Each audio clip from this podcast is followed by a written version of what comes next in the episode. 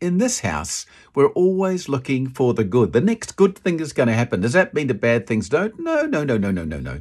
But we're looking for the good thing that's going to happen. In every adversity lies the seed of an equivalent or greater benefit. Napoleon Hill, 1930. In every adversity lies the seed of an equivalent or greater benefit. Why are you telling us that? Here's a story for you. My friend Mike, lovely, lovely man. You should meet him. Fantastic. Now, my friend Mike, the best mechanic in the world, I'd like to say, I tell everybody that because I think he's brilliant.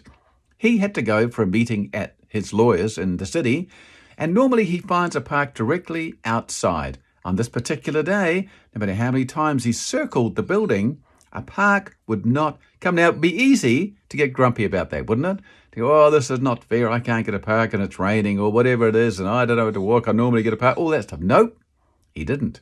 So he calmly took the car further and further away and parked it, then walked back. And on the way to his meeting, he met a lovely old couple who were completely lost. There was no one to talk to around them. They were just lost. And he was able to speak with them, to reassure them, to calm them, to show them where they needed to go and set them on their way. And he said to me, that was the reason, Keith. That was the reason that I couldn't find a park. Right there. That was the reason I couldn't find a park. Something good came along that he was able to do to help that person. Instead of being grumpy and furious about not getting a park, he calmly parked, went on his way, and look at that. He made a difference in the lives of those people. It's a good way to live your life, isn't it? Don't you think it's a good way to live? Better than being grumpy and then storming into the office, just walking straight past those people. Look for the opportunities that come your way and realize that things are happening for a good reason. You're exactly where you're supposed to be. Do you know that? You're exactly where you're supposed to be by the decisions that you have made. And if you start looking for the good, if you start looking for ways to help people and looking for the good in your life, looking out for there's a good thing, there's a good thing rather than there's a bad thing, your life will begin to turn.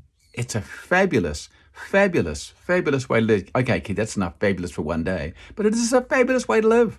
So it's saying something bad's going to happen to me today because it always does. You're going to find that, I'm sure. Look for the other. Bad things will happen, but you're looking for the good. What a lovely story.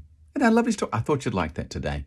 You're listening to an episode of Speed, short, powerful episodes of enthusiasm and determination. I hope these messages are uplifting you, making you feel great, allowing you to become all that you were created to become because you can do it. You're amazing, beautiful, you're a genius.